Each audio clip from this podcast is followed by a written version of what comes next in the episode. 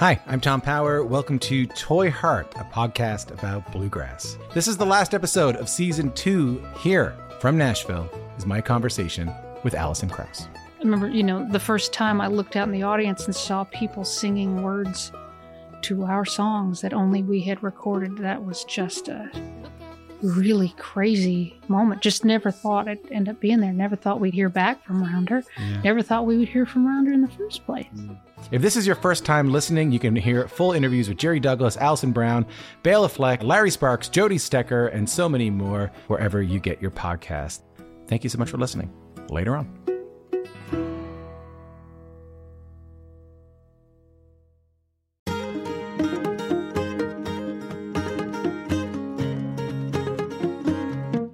Hello, and welcome to Basic Folk, where we have honest conversations with folk musicians. I am Cindy Howes. I host this podcast. I am also here with Lizzie No. Hey, Lizzie. Hey, Cindy. So, if you want to stay in touch with Basic Folk, um, sign up for our newsletter, basicfolk.com. Um, that's where you can do that. You can also follow us on social media at Basic Folk Pod. I wanted to bring up that Lizzie No back on Twitter. Back on Twitter, baby. I have a new handle. Lizzie No is dead. R.I.P. to handsome Lizzie. We had a really great eight year run. How are you doing? What's happening? I just got home from a mountaintop experience when I was a college student at Stanford University. There was this great bluegrass festival that I used to go to that was free. It's called Hardly Strictly Bluegrass, and it is the benchmark that I set for myself as a college student. Like, if I make it and I work hard, like someday I will be able to play this festival. And this weekend, I played the festival. Thank you for the applause. I am proud of myself. There's something about re- reaching a goal that you actually set. When a good thing happens and it's a surprise, that's cool. But I feel like it's so much better mm-hmm. if you actually like, you know, write it in your journal and then years later it happens. You know, like completing the loop. So, how did you feel at the mountaintop? It felt amazing. I felt competent and calm and comfortable and a little bit ecstatic, which I rarely feel. I have mm-hmm. depression. I feel like a lot of the time, even like on my birthday or even if I'm like receiving jewelry, like I'm trying to think of like the most like pleasurable things. Like if I'm eating a piece of chocolate, like I'll think to myself, like, this is pretty great. And I still feel a little sad. But when I was on mm-hmm. stage, I was like, I am completely at home and at peace. It was a great feeling. And Emmylou was sitting side stage next to my boyfriend Cole, watching, and reportedly, at least once was heard saying, wow. So that's the most I'm going to ever brag on this podcast. Can you tell us about the interaction with Emmylou?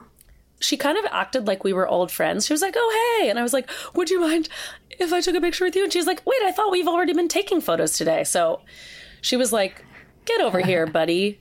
That's amazing. Another fun celebrity run in I had this weekend was I was backstage watching Arooj Aftab's set. She is so brilliant, and I mm-hmm. felt like my body remained on the ground, but my self had lifted up a few feet above into the mm-hmm. sky. Like I felt like lightheaded.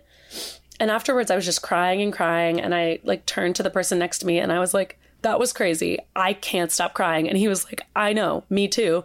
And that person was Elvis Costello. No way.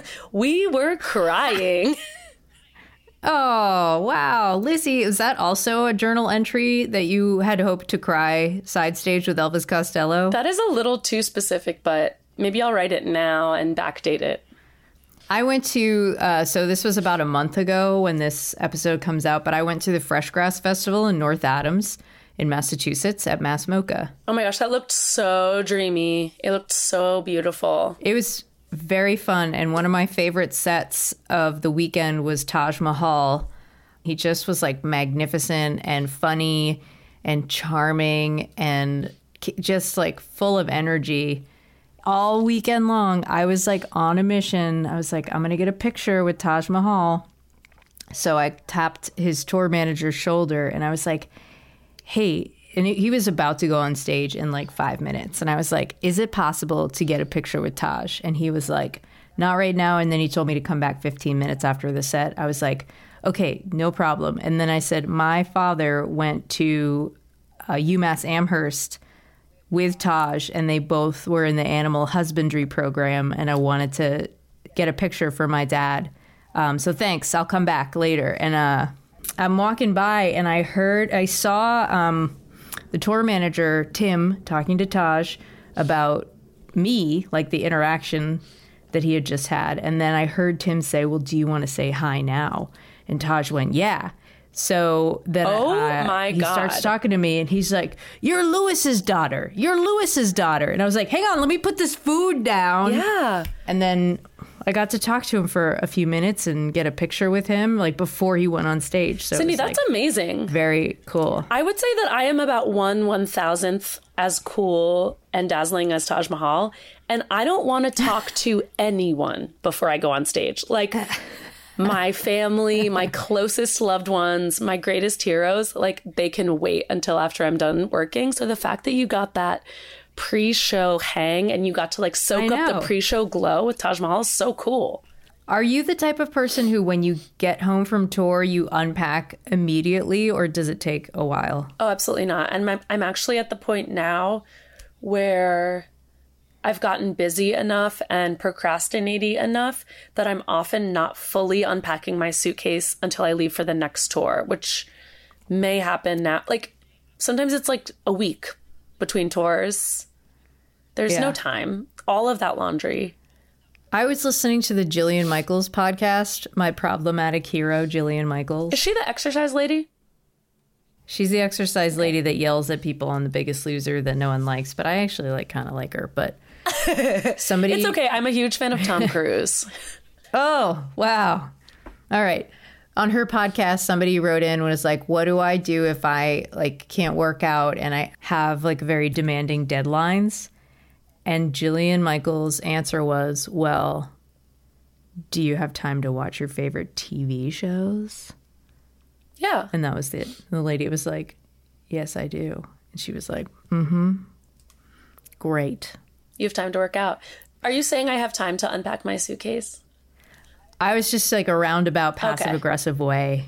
Was Did, trying to tell did you. my boyfriend get to you? Because I'm sort of. Cole feel- and I are in an alliance. I feel like this conspiracy goes all the way to the top, and I will be investigating, and we will find the source of the corruption. Our episode 200 is coming up Oh my God, next, Cindy! like early next year. We have to think about what we want to do for it. So normally, so for episode 100 we celebrated, and episode 150, both times we celebrated by me interviewing a white lady. Um, oh, so groundbreaking. Yeah, very groundbreaking. A white lady interviewing a white lady. It's some call it white on So- white crime. Yeah. Why don't we have a party? Like, why don't we have like a live party where we interview duos? Like, only duos are allowed. Like, we'll get Watch House. For We'll get um, Tedeschi and Trucks. We'll get Beyonce and Jay Z. Like the accessible. Jay-Z and Kanye. no, No. absolutely not. No. Absolutely. We're done with him. I said that to I said that to get a rise out of you. Haven't we been done with him for a while? I It have. keeps yeah. something that is like so dear to me about my partner Cole is that he's like a big shoe guy, but he has stopped wearing Yeezys. Even a white guy who's really into shoes has realized like, ooh, this isn't a good look anymore. If Cole can do it, you can do it, guys. Basic folk listeners, I'm not saying like let's bully someone. I just feel like we can we can be done. Do you think Basic Folk listeners has like a there's like a big um, percentage of Basic Folk listeners that like listen to Kanye? I'm not sure, and you guys should write in on Twitter and let us know. But I do want to say that, like, if you're not listening to Kanye because you're like not a huge hip hop listener, like, that's totally normal and fine. There have been times over the years where I've thought, I feel like people are criticizing Kanye for racist reasons. But now it's coming back around where, like, everybody needs to criticize Kanye for anti racist reasons. Do you know what I'm saying? Yes, I do. It's come back around. I think so. And if you wait long enough, it'll go back around again. Yeah, that's probably true. So if you make sure you're criticizing Kanye for anti-racist reasons is what I'm trying to say. Well, this is, you know, this is how we loop it back to basic folk because we are going round and round in the circle game, and we've already The discussed that Joni. Mitchell has done blackface. She has. So everyone loses. Um, and this is yet another endorsement for Buffy Sainte-Marie's Little Wheel, Spin and Spin, a better song by a wonderful singer-songwriter that we love. Today on Basic Folk, Lizzie No talks to Mali Obomsawin. Are y'all ready for a crossover? Yes, they were heard screaming. Yes. Yeah. So Mali is one of my favorite crossover stars in the making. She is a folk artist who a lot of our listeners might know from her wonderful folk trio, Lula Wiles. And she and other members of her band have been guests on Basic Folk in the past, talking about Lula Wiles' albums.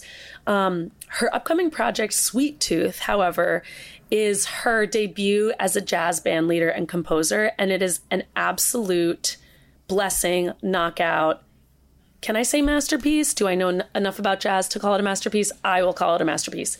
Um, this record is so, so interesting from beginning to end.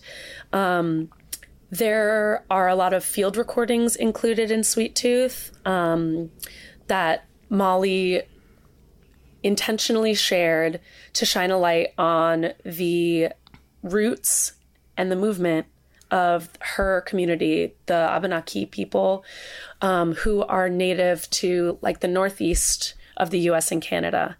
Um, their history is really complex, and she does a lot of great explaining in our conversation about those tribal movements and some of the violence that they've endured.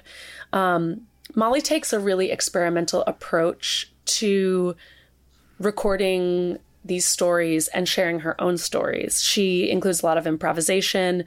There are uh, chants that she wrote. There are recordings of elders, and then there's like her singular, warm, haunting voice. So we went track by track in this conversation, talking about Sweet Tooth, talking about her experience. Uh, as a folk artist, as a jazz artist, and as an activist in the land back movement. I think that this episode is a really great introduction to intersectionality for folks that might be wanting to learn more about that term because um, Mali and I are always like as friends and as musicians and colleagues like kind of trying to dig into the politics of gender and race and nationality um, and how those three identities can intersect um, within one artist. And Mali is such a great example of this, and she's such a leader um, in advocating for like indigenous and gender freedom. So her music is important and it's kind of heartbreaking, and there are also moments where it's a lot of fun. Please, please, please, please go buy her album. It's so freaking good. All right, we're going to go track by track on the new record, uh, which is called Sweet Tooth. And I'm really looking forward to this. Mali is the coolest. Let's get into it. This is Lizzie No talking to Mali Obomsawin on Basic Folk. Mali, thank you so much for coming back to Basic Folk. It is so great to have you here. Thank you for having me here. Excited. Well, well, I've told you a couple of um, pre-interview uh, things to keep in mind, but I'm also going to tell them to the listeners. One of them is that you have been on Basic Folk before in 2021. It's a really great interview with Cindy, and I think everyone should go back and listen to that interview because I'm not covering the basics in this interview. They might be like, "Where is she from? Where did she go to school? Who are her influences?" And guess what? I don't care. Yeah, this is we're taking the basic out of basic folk for this one. Yeah, this is extreme folk. We're jumping into new music and new horizons. That's right. The other uh, contextual excuse that I'm going to give is that um, your new album covers like multiple so-called countries, languages, and I'm going to do my very best with pronunciation, but I want you to correct me when you feel comfortable and I want our listeners to know that I am not an expert. Fuck yeah, you got it. Okay. here we go. Extreme folk with Mali Obomsawin. so, like many of our listeners, I first became your fan through your work as a bassist, singer, and songwriter for the folk trio Lula Wiles. Um, and I think I saw you guys play at City Winery in like 2018, and I was like, "Who are these cool ladies?" Um, but this new album, Sweet Tooth, is a completely different creature. So, how do you show up differently as a band leader of a jazz project than you do as a folk singer? And like by that same token, do you feel like audiences receive you differently in the jazz space than they do in the folk world? Ooh, just going in. Okay. Yeah, I said it was Um, extreme folk. this is extreme. okay. Um, cool. Well, first of all, like I feel very differently being a front person, and it's definitely something that like I didn't quite have a full appreciation for. I think when I was mostly being a bassist uh, Yeah. in Lula Wiles, like we we did have kind of um a concept that we were all sharing lead roles, but like in in effect, like I was very much like the bassist who sometimes sang songs, you know? Right. And and um band leading is really hard. And like being on stage and being the one responsible for talking is like mm-hmm. so hard. I hate it.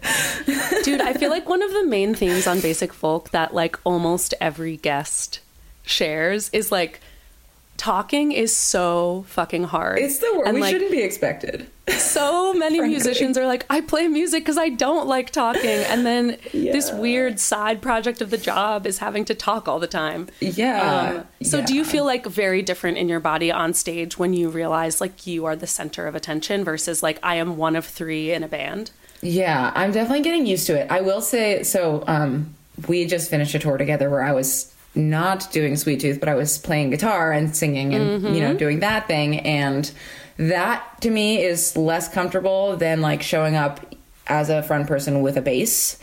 Um, Interesting. So yeah, there's a lot. Why do you think that is?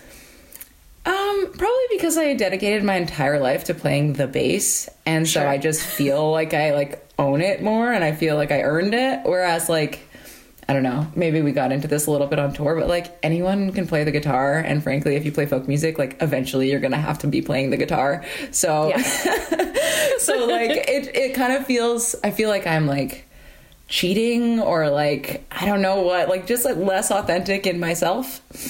Um, which maybe I don't know, like you you do have to like show up and fake it and like talk on stage. So like maybe that that fits in the role, but yeah, well, that's my whole career. I had no plans to play guitar and like do the solo thing.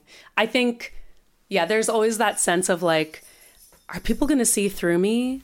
But Uh, I have to say. I've seen you perform now quite a few times, and you're like very in your in your body, in yourself when you're playing guitar. I think it. Thank you. No one can notice if that's what you're if that's what you're worried about. Cool. Now, here's another easy question. Do you have a working definition of folk music? oof. Dang, that's a great question that I'm so happy to answer. Great. I Bring it feel on. like okay, so I've actually never asked a guest that before, but I'm really interested Yeah. to hear what you have to say because of the incredible album of yours that we're about to talk about. I think it really hits at this like intersection of jazz, folk, field recordings, etc. So tell me what you think folk music is. Yes. Okay. First of all, I think folk music is a there's like a continuum, right? The like mm-hmm. folk, rock, jazz continuum. It's not like a clean like, you know, there are no boundaries or borders in those definitions. My ears just perked up when I heard no borders. We're going to put a pin in that. dismantle colonial borders number one. Um, but when you know i feel like i've gone through a big journey with folk music because i grew up doing a lot of like new england folk music which is very specific really kind of dorky subculture of new england. Um, and then I went to music music school uh, for a hot Music second. fool. I really said that. Um, and um, and then like it was kind of like bludgeoned into my brain that folk music is only like traditional Appalachian fiddle music, and if like anything else is happening, I know. Um, I just made an obscene gesture. I'm sorry to our listeners, but luckily folk. you didn't have to see it. yeah. Um, maybe we'll release the video of this to like heavy subscribers. so, um, you know, when I um, Lula Wiles is no longer a working entity. I don't know if that's out yet, but it's out now. That's a scoop that we are releasing here on Basic Folk. Yes. Um, and when that news kind of hit the floor, I was like, okay, whatever I do next, like, who knows what it's going to be, but like, I don't really feel like it's going to be folk music in the way that like people associate Lula Wiles with folk music, although it's like quite not really folk music what Lula Wiles did, but also that's fine. Do, you know, do what you But will with your definitions. But it had enough of the trappings of folk music to pass. Yes, yeah, it was folk passing.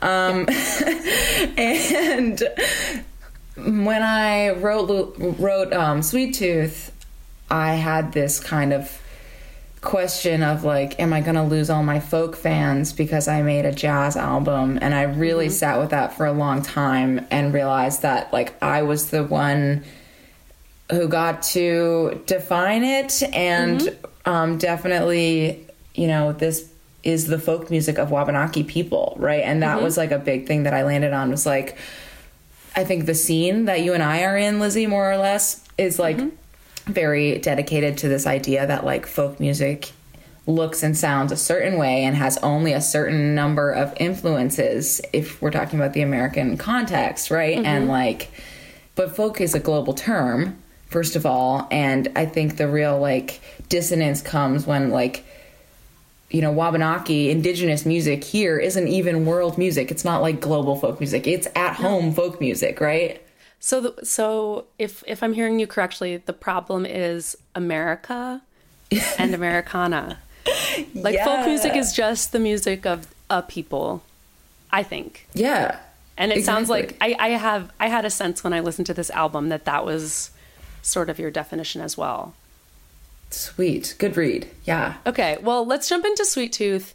It is an incredible album, and I want to go track by track because there are three movements in this album, each with like a particular story to tell.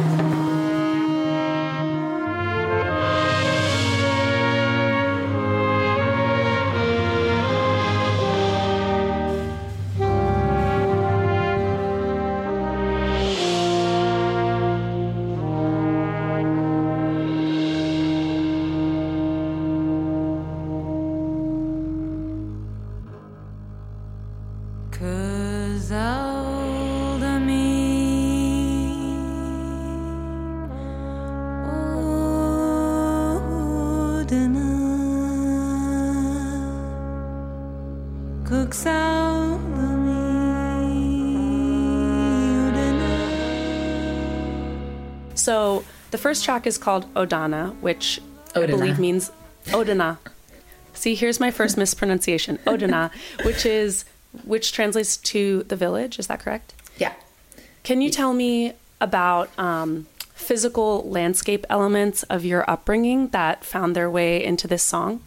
Whoa, cool. Yeah. So, right, Odana is the village, Odanak is the reservation. Um, it, the K edition means like at the village, basically. At the village. Okay. Um, and it's the place where all the people went um, during the colonial wars and to get away from various plagues that extremely uh, dirty pilgrims brought. They didn't know how to shower at that time. We had to teach them. Um, and so, so Odanak is like some are the, still learning. I'm, some I'm are still, yeah, yeah Some are still learning. extreme folk. Um, and so, so Odanak is at the northern part of our territory, and I grew up. I was born in like the middle part of our territory. My sister was born in the western part.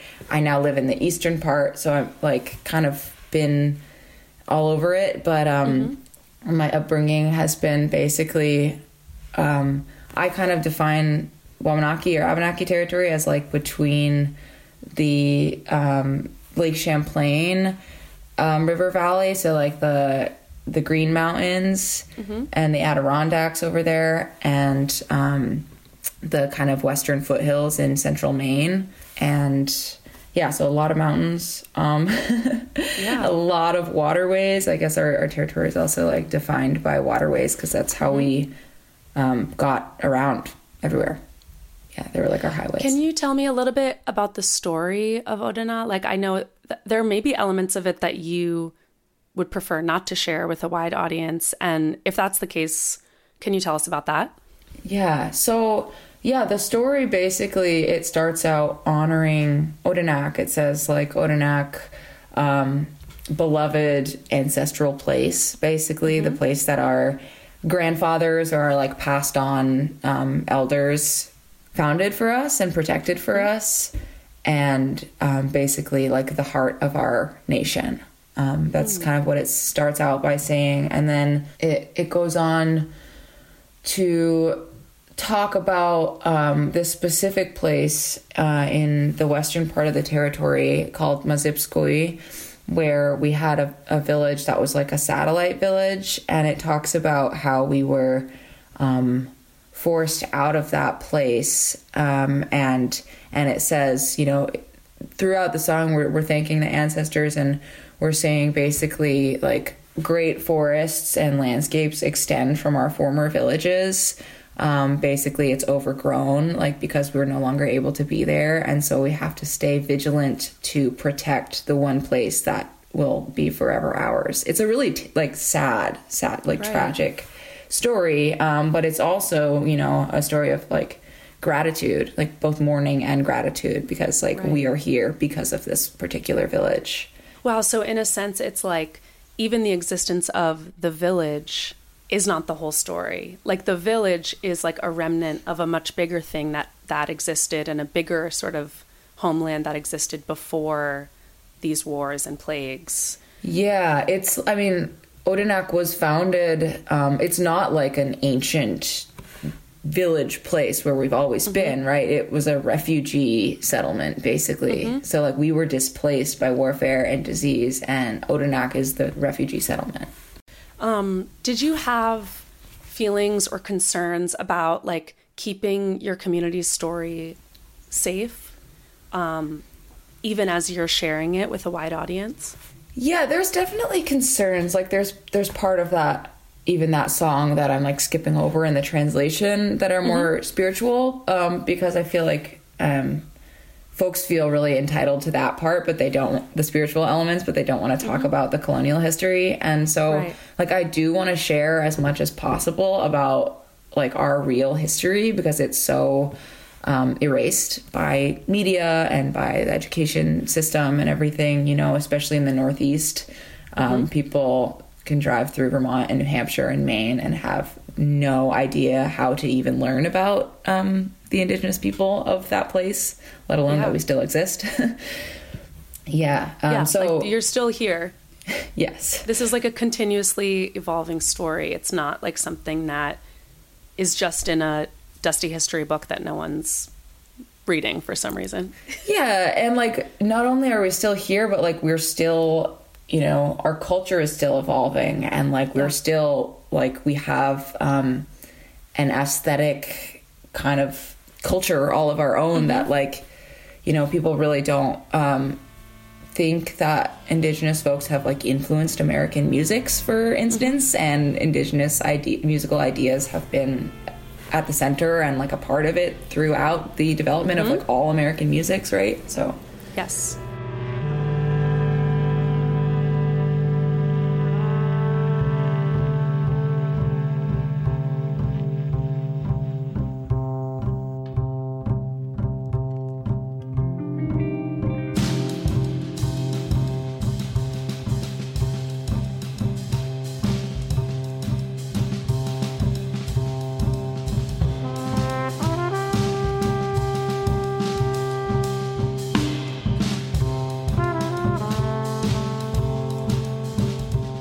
Okay, I want to talk about lineage. It's Yeah. the second part of the first movement. I feel your bass playing so strongly in this composition, kind of as a main character, as much as it is a rhythmic element. Like they, it's like a this sort of pulsing constant for the first five minutes and then starts to kind of walk around and dance and then it settles back into this like deep clarity at the end. Mm. If you had to describe this character and their story, what would it be? Yeah. So the the composition that I made for this, it's like um, very minimal. There's only like a couple of written things, but um, the time signature that I wrote in this was timeless because that is what I wanted the overall energy to reflect like the timelessness of lineage right so there is like a pulse there is like Yes. you know even if you wanted to say that it's in 7-8 like you could say that but like it's loose because Well, I feel better because I was like, I feel a pulse, and yet I'm having a lot of trouble counting this song. and maybe it's because I didn't go to a fancy music school, but now No. I feel vindicated. yes please feel vindicated yeah Okay. you know and the the um the bass part is supposed to represent i think the um yeah the continuity i guess of the people It's the people. So, if there was not a ton written for this composition, can you talk about the environment in the studio that led to the recording that came out on the final track? Like, how did you get your people to be like in the headspace that you wanted to create this story?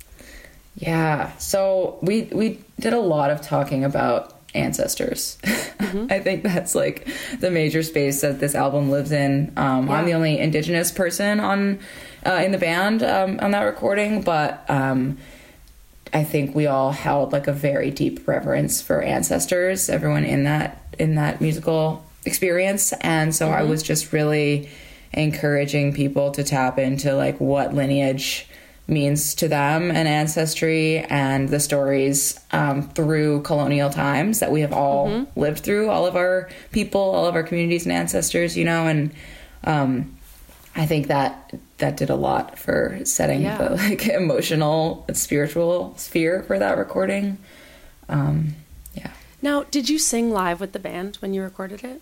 yeah i did. And Miriam Elhajli um, the other lead vocalist also did Wow. yeah. That I feel I felt like there were some moments, especially towards the end of the track, where there was like this incredible tension and like kinship between the vocal and was it the cornet? Was the Uh, the I can't remember who's playing last in it.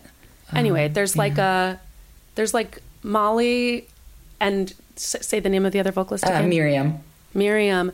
There, it's like this really tense, cool, dissonant moment where the vocals weave in with the other instruments, and it's these very like high, almost stressful tones. Can you talk about those moments and like what part of the story that's speaking to? Yeah, I mean, I think it's definitely speaking to like the last few hundred years in America.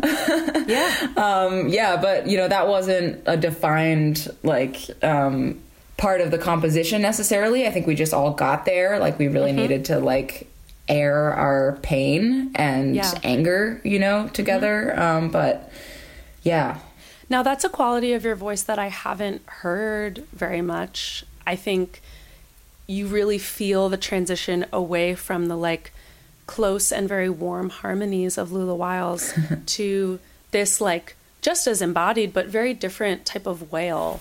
Like how does it feel to share that other side of your voice with people that have gotten to know you in a completely different context?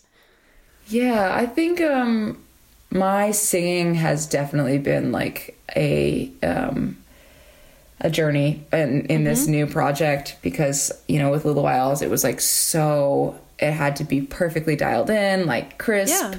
you know like very like laser focused tone no vibrato no like humanity for lack of a better term you know like harmony singing in that way that Lula Wiles did is like a very scientific um, yeah. thing Harmony singing like that can be like it can feel at once like you are like this zen part of a whole, but then there's also like I feel like a heartbreaking moment sometimes like when I've had producers be like, "Okay, cut the vibrato."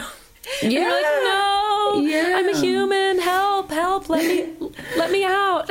totally totally and that's like i feel like letting like your real voice do what voices do which is like mm-hmm. they crack they break they like get Yes. guttural sometimes you know like that is the folk music thing for me you know Yeah. like that feels like folk music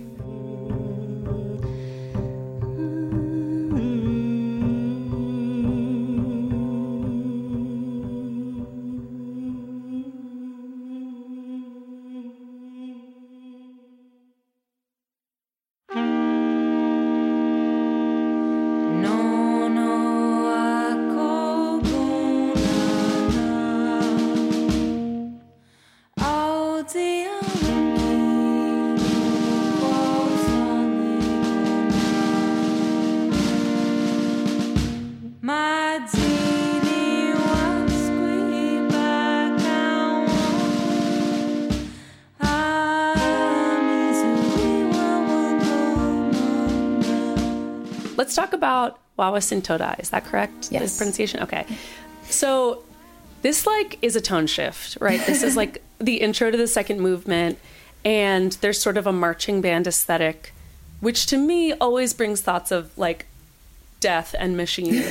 Yeah. Um, but there's kind of an uncanny cheerfulness to the beginning of this song, which is sort of like a hymn, marching song. So, can you talk about your community's relationship with marching band music, marching band instruments, and also like what the hell is the harrowing of hell? Oh my god.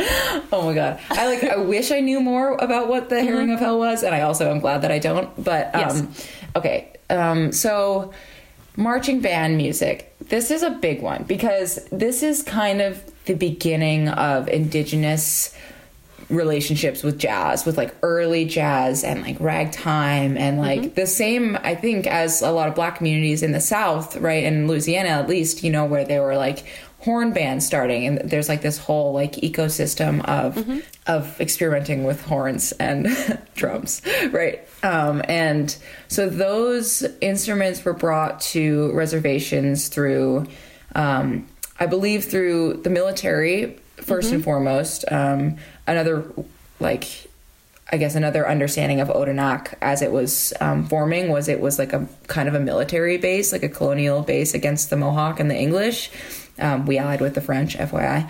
Um, But so so that brought marching band instruments, um, and also um, of course like the church and um, the missionaries and the residential schools brought um, those instruments to our our reservations and all across Turtle Island, um, you have all of these native marching bands and native big bands popping up in the early 1900s and maybe even the late 1800s. It's like, yeah, it's at the forefront. For people that are ignorant, can you just talk through a little bit of the residential schools and how that led to like um, how that like influenced indigenous culture as a whole? Like there, it, it played a huge role in like how native children were like kind of forcefully assimilated into American culture. But can you talk about like the cultural musical side of that? Yeah. Um, so residential schools were a state sponsored program across the US and across Canada um, where they would take Indigenous people from their communities, um, force them into these boarding schools to Christianize them, to estrange them from themselves and from their families. To, they would abuse them out of. Um, speaking their own languages or you know they would cut their hair. It's like a very traumatic also like trigger warning to people listening yeah. Yeah. but like you know the We the- can share a trigger warning at the yeah, beginning of the episode. cool. Yeah the i think the last residential school like recently closed. So like this is like living history right? And um and lots of like an entire generation maybe several of living natives right now are still like living with that trauma. Um but one way that um i guess one one thing that the residential schools did a way to like get them get the students more like i don't know what attuned to like american culture or like american like musical ideas european musical ideas really um was to yeah teach them to like play in horn bands. Um and yeah and so i think a lot of native kids like went on to have their own horn bands or join military bands or lead military bands etc um, after residential school That is fascinating. So, like, what we're talking about is basically kidnapping that Yes. turned into this musical innovation. yeah i mean because if you take away every means that kids have to be able to express themselves but you mm-hmm. give them a horn you know mm-hmm. like what are you going to do Well, um, something really desperate might come out. yeah Yeah. yeah, Um, And, like, and- I want people to hear about the harrowing of hell, which is this, like, sort of off brand Christian Jesuit myth about Jesus going down into hell to preach to the damned. And, and I read that that was like this sort of fable that you incorporated into Wawasintoda. So why was it important to like include this like very weird sci-fi Christian tale um, on this record. Okay, the Catholic fanfic. I mean, frankly, yes. That's So- what I love about Catholics. Like they're they're not purists at all. Like they love the No. fanfare. They love my to just like add a little pizzazz to the Bible. yeah, they're like this is here's my version. So, um, Taylor's version. Yes, the um, Jesuits were early on like trying to mess with the Abenakis and the Wabanakis, and um, so I don't know exactly when this hymn made its way into our community, but it could have been as early as the 1690s, and Whoa. basically, um, it's a I haven't been able to find an OG version, like a French or Latin or whatever version, but presumably there is one, and it was translated into the Abenaki language um, for Wawasing to adopt as a means to like get us to believe in Jesus. And the translation is hilarious because it's like you'll find this in a lot of early translations from Catholic into Indigenous languages, where like we don't really have a language of like domination and like submission the way that like the Europeans do, um, because that's not really how we think or work at all. And so, um, like, we have like Jesus, our relative, like Jesus, our chief. Like, what what exactly is Jesus supposed to be? I don't know, but like, he's going down the stairs and he's retrieving some spirits from somewhere else. Wow. Yeah.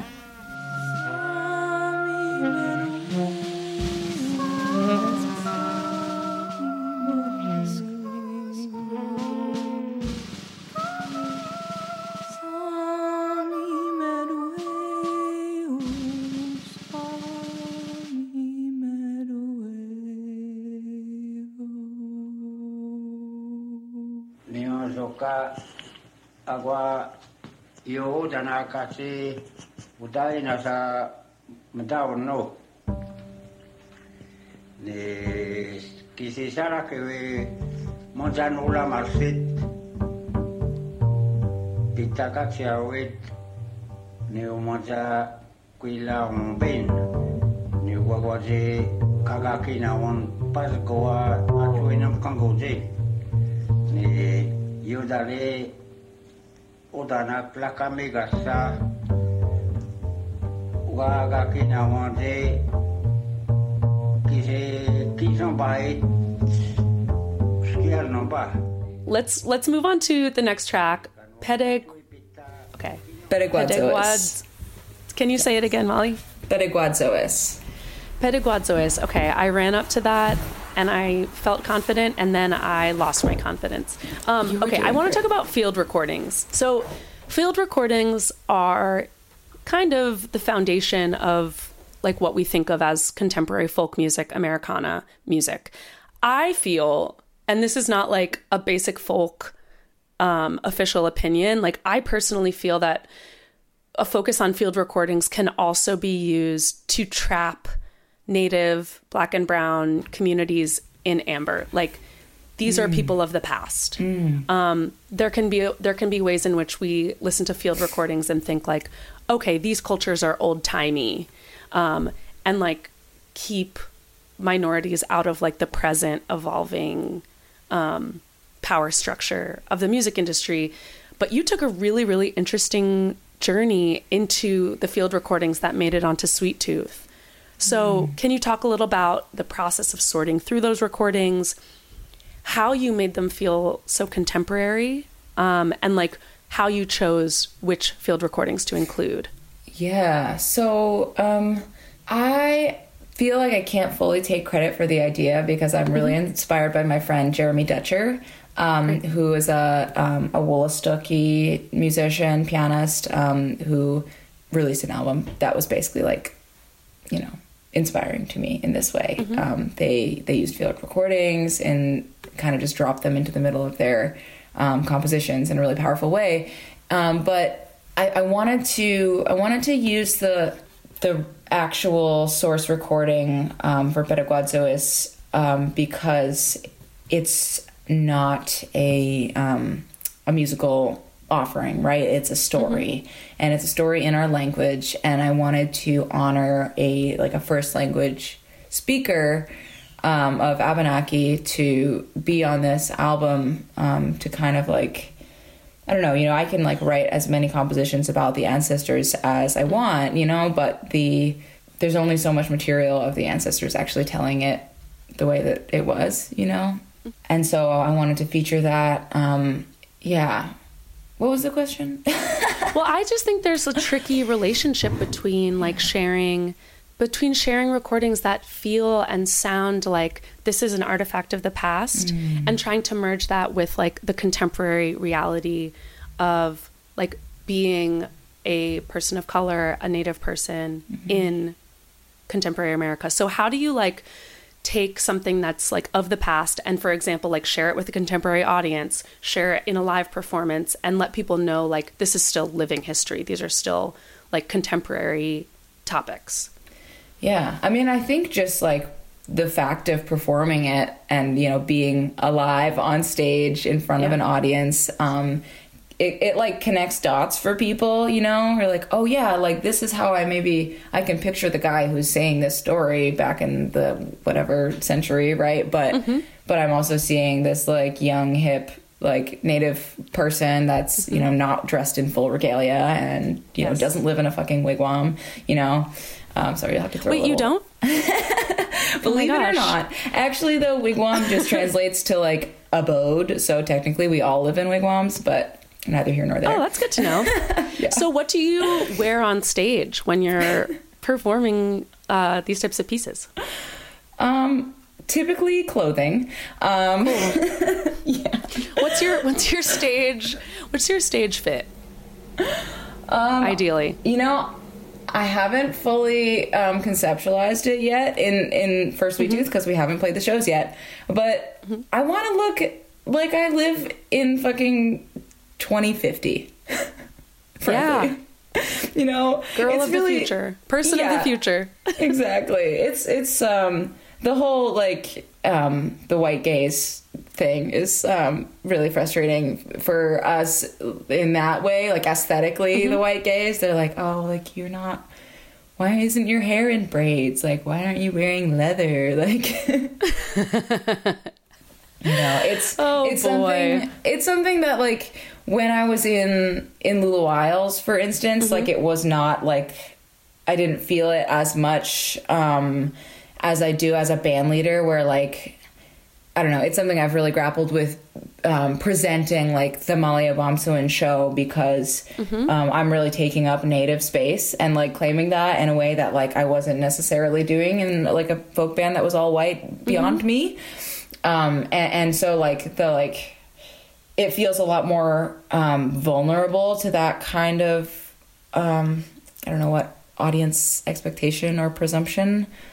Right. No, I do think there's like a heightened sense of responsibility that is undeniable when you are putting forward a story that like says like this is like an indigenous story. This is a native story versus like this is a folk album made by three people of like varying backgrounds. Like Yeah. I think there is a heightened sense of that people that are outside of your community are going to be watching and like taking impressions and like Yeah. that's not exactly fair. Yeah, yeah. But you live with it. You, you have to.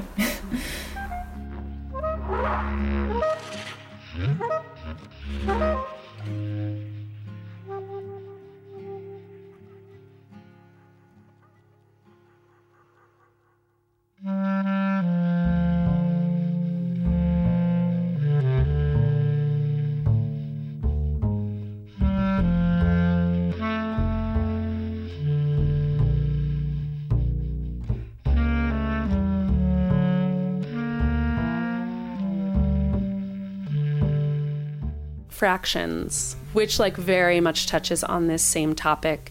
Can you talk about the melancholy that that like just lives in this track and the storytelling that the acoustic guitar is doing?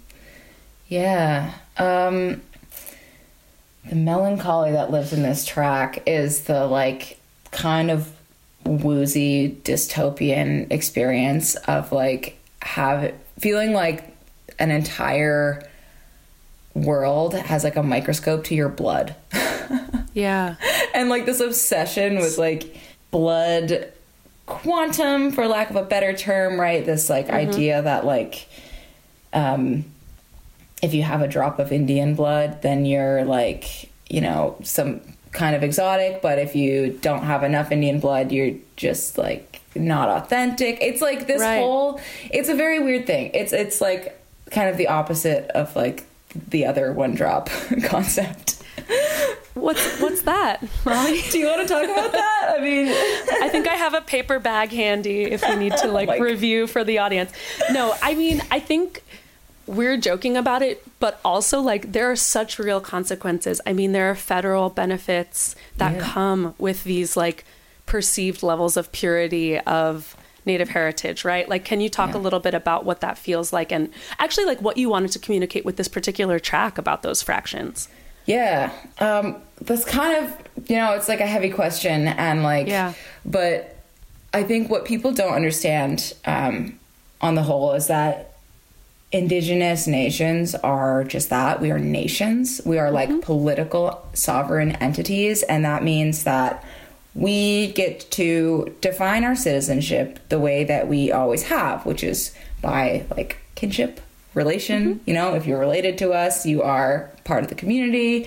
If you like do some serious wrongs, you can get kicked out of the community no matter how Sure. pure your blood is, quote unquote, in the Western eye, right? I hate the word um, purity so much. I'd love to strike it from the language. Same. Um, also, probably a word we don't have in, in the indigenous language. Um, I could be wrong about that, but uh, you know, conceptually at least I'm right. Um, and so, so with this track, it's just, I mean, I don't know if I have like a, a thesis statement other than I really wanted to communicate that it does a serious number on like the the mental health of young Native kids growing up. Um, feeling like their elders or the colonial government or like the white gaze is imposing some kind of like value hierarchy on like what is in their blood you know Yeah. it's just fucked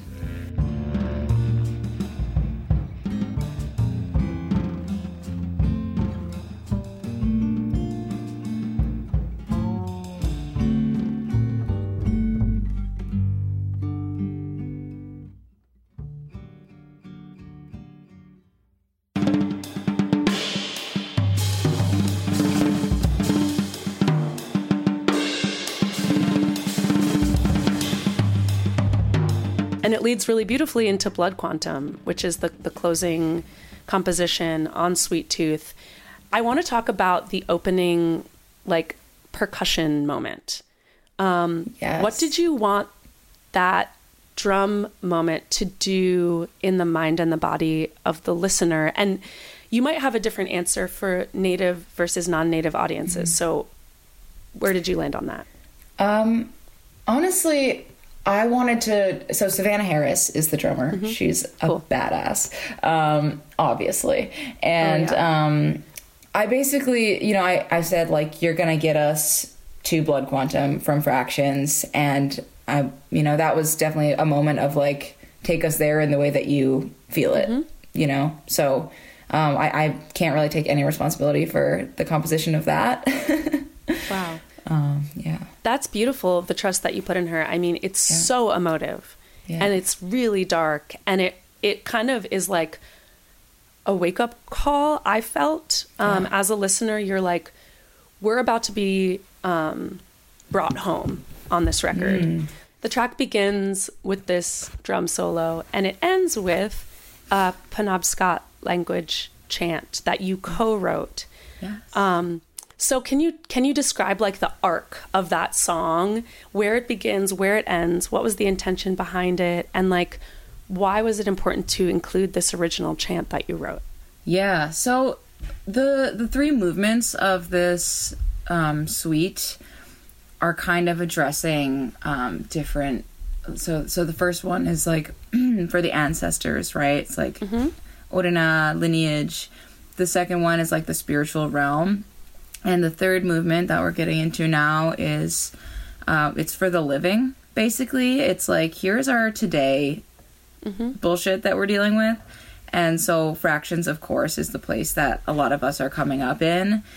Um, and, you know, it's more of a question, um, you know, like what, what are we to do with this, um, challenge that we're facing right now um, as a generation moving forward. And in Blood Quantum, you know, the beginning of this song, um, I actually wrote for for a different project, um, and I wanted to convey like um, kind of a desolate landscape, frankly, with um, uh, kind of an undercurrent of like anger um, and modernity and um, I don't know a, the rock and roll attitude. You know, You hear that there, there, there are like new guitar tones that you hear only on this final track that like we have not been introduced to yet on the album, Yeah. which is like pretty cool and and different than a lot of rock albums I've heard. Yeah. Yep. Um, believe it or not, native musical ideas also influenced rock and roll. You don't say. um, and but you know that's the place that we're starting in is like okay, emerging from fractions, we're like feeling desolate, we're feeling tired, we're feeling confused, um, and and kind of looking at like what the future could be, you know. Um, and Blood Quantum is like a, maybe a 12 minute track. It's like quite a journey. Um, and and it takes us all the way, you know, through um, several landscapes, I guess. And um, I wanted to end with this chant that I wrote with um, my partner, actually, Lakota Sanborn, and an elder from his community, um, Carol Dana, who's a language keeper. And, and the chant translates to um, We stand ready to face and fight him. Uh, we remember our matriarchs and we honor our grandmothers. And I feel like this is kind of the like ultimate fuck you to um, the kind of systems of domination we've been talking about, where like Christian culture, Catholicism, colonial systems, right? They have um, they have put men, white men, in positions of power over all communities of color, basically, and entire landscapes that are not theirs. Um, and um, they've done a terrible job, of course. Um, they've caused a lot of spiritual harm and trauma, of course.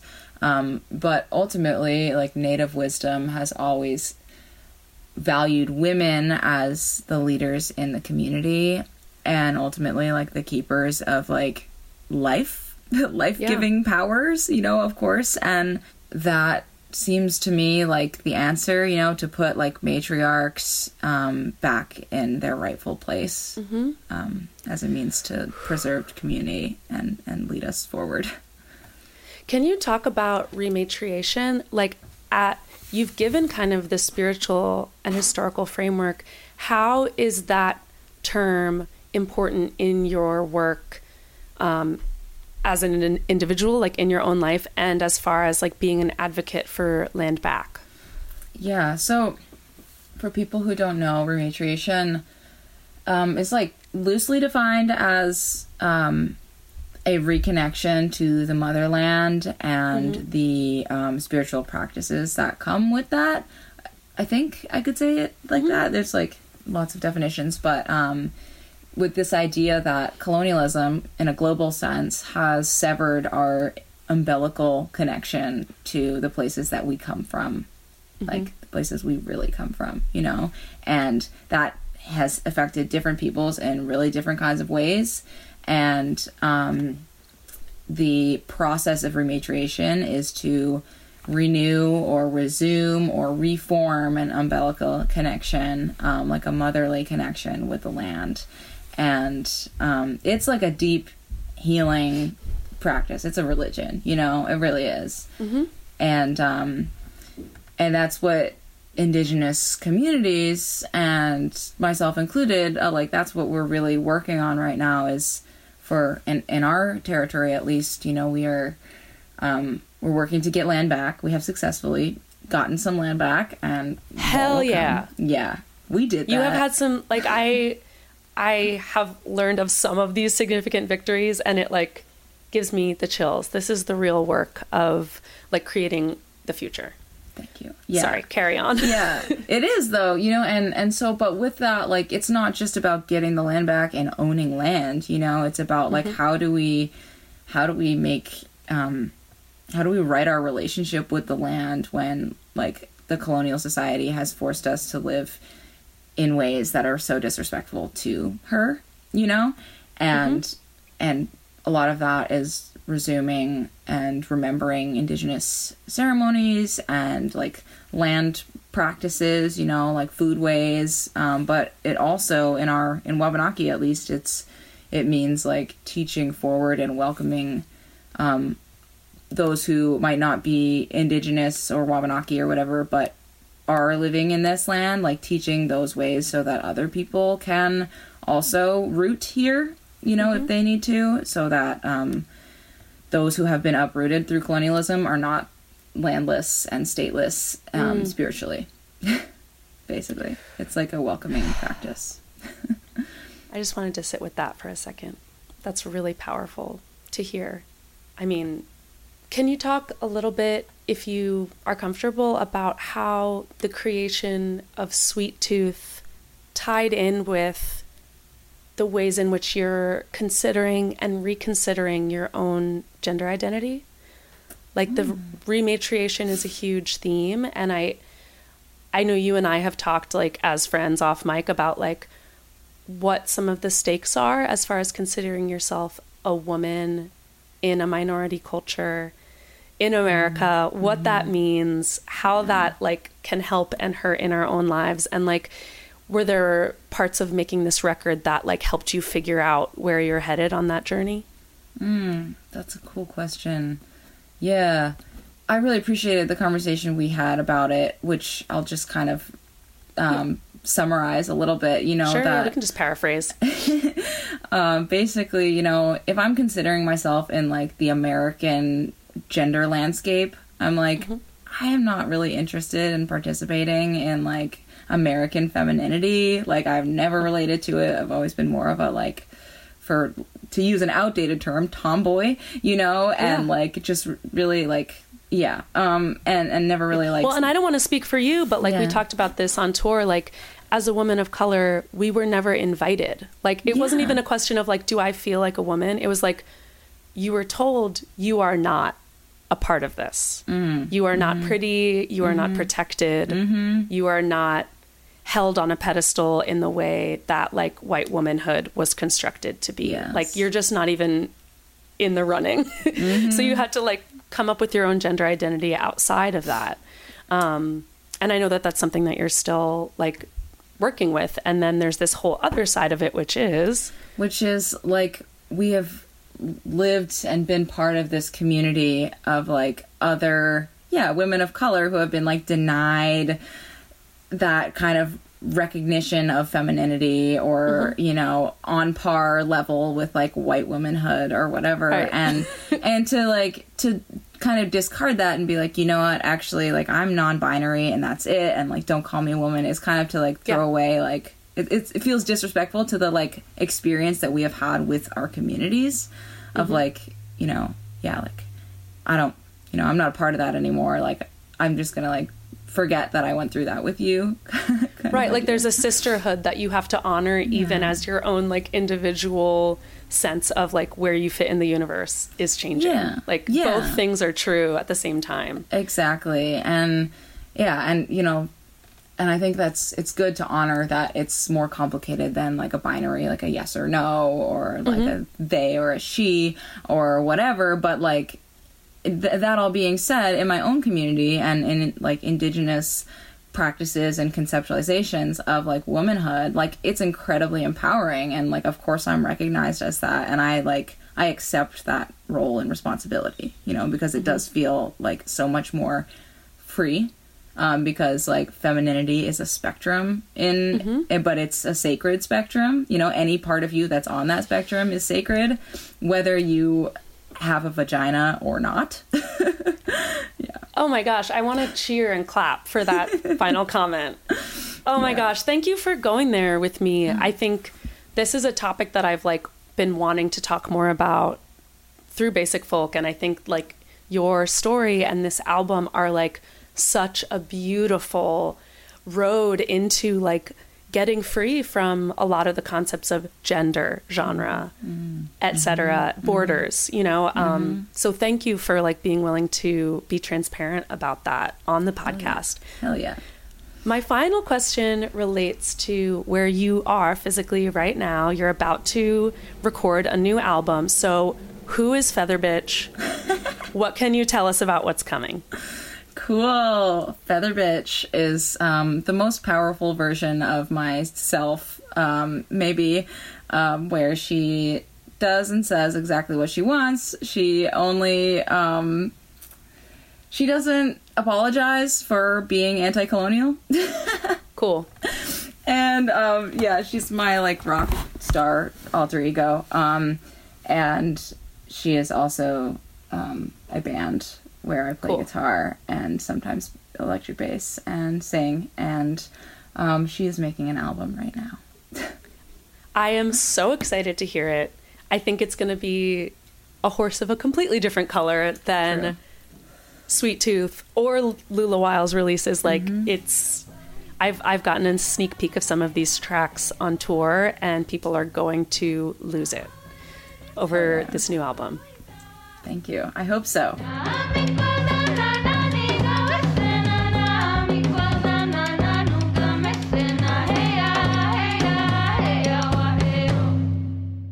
Mali, thank you so much for coming back to Basic Folk to talk about your new music. Are you willing and able to do a brief lightning round where you just take some quick questions and shoot from the hip? Yes, I can try. I'm so bad at oh. these. Jeans or sweatpants? Sweatpants. Planes, trains, or automobiles? Oh, trains? Trains are good. You're doing great so far. Um, what is the best holiday? Oh, um, Hanukkah? Do you have any pre show rituals? Going pee. Peeing is so important. Um, what would you like to eat at your last meal on Earth? oh my god. Fried green tomatoes. Yum. Who is your celebrity crush? Buffy Sainte-Marie, I don't know. Oh wow, yeah, babe. So babe basic. town. Yeah, true Um, though. What color is your soul? Oh, orange? You need to meet Will Sheff of Okkervil River. Um, finally, do you know any jokes? No, only only um, colonialism is a fucking joke. It's not funny, but it is a joke. Yeah. Mali Obomsawin, thank you so, so much. Again, everybody go out and listen to her new album, Sweet Tooth. Listen in a darkened room and get ready to dance and cry. Please. Thank you so much.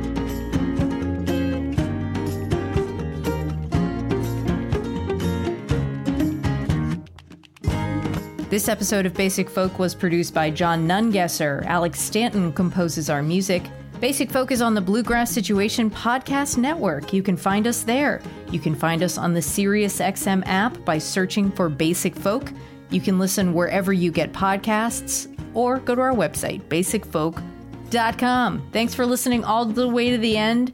You are special. We care about you. Have a lovely day. We'll talk to you next time. Bye. Bye.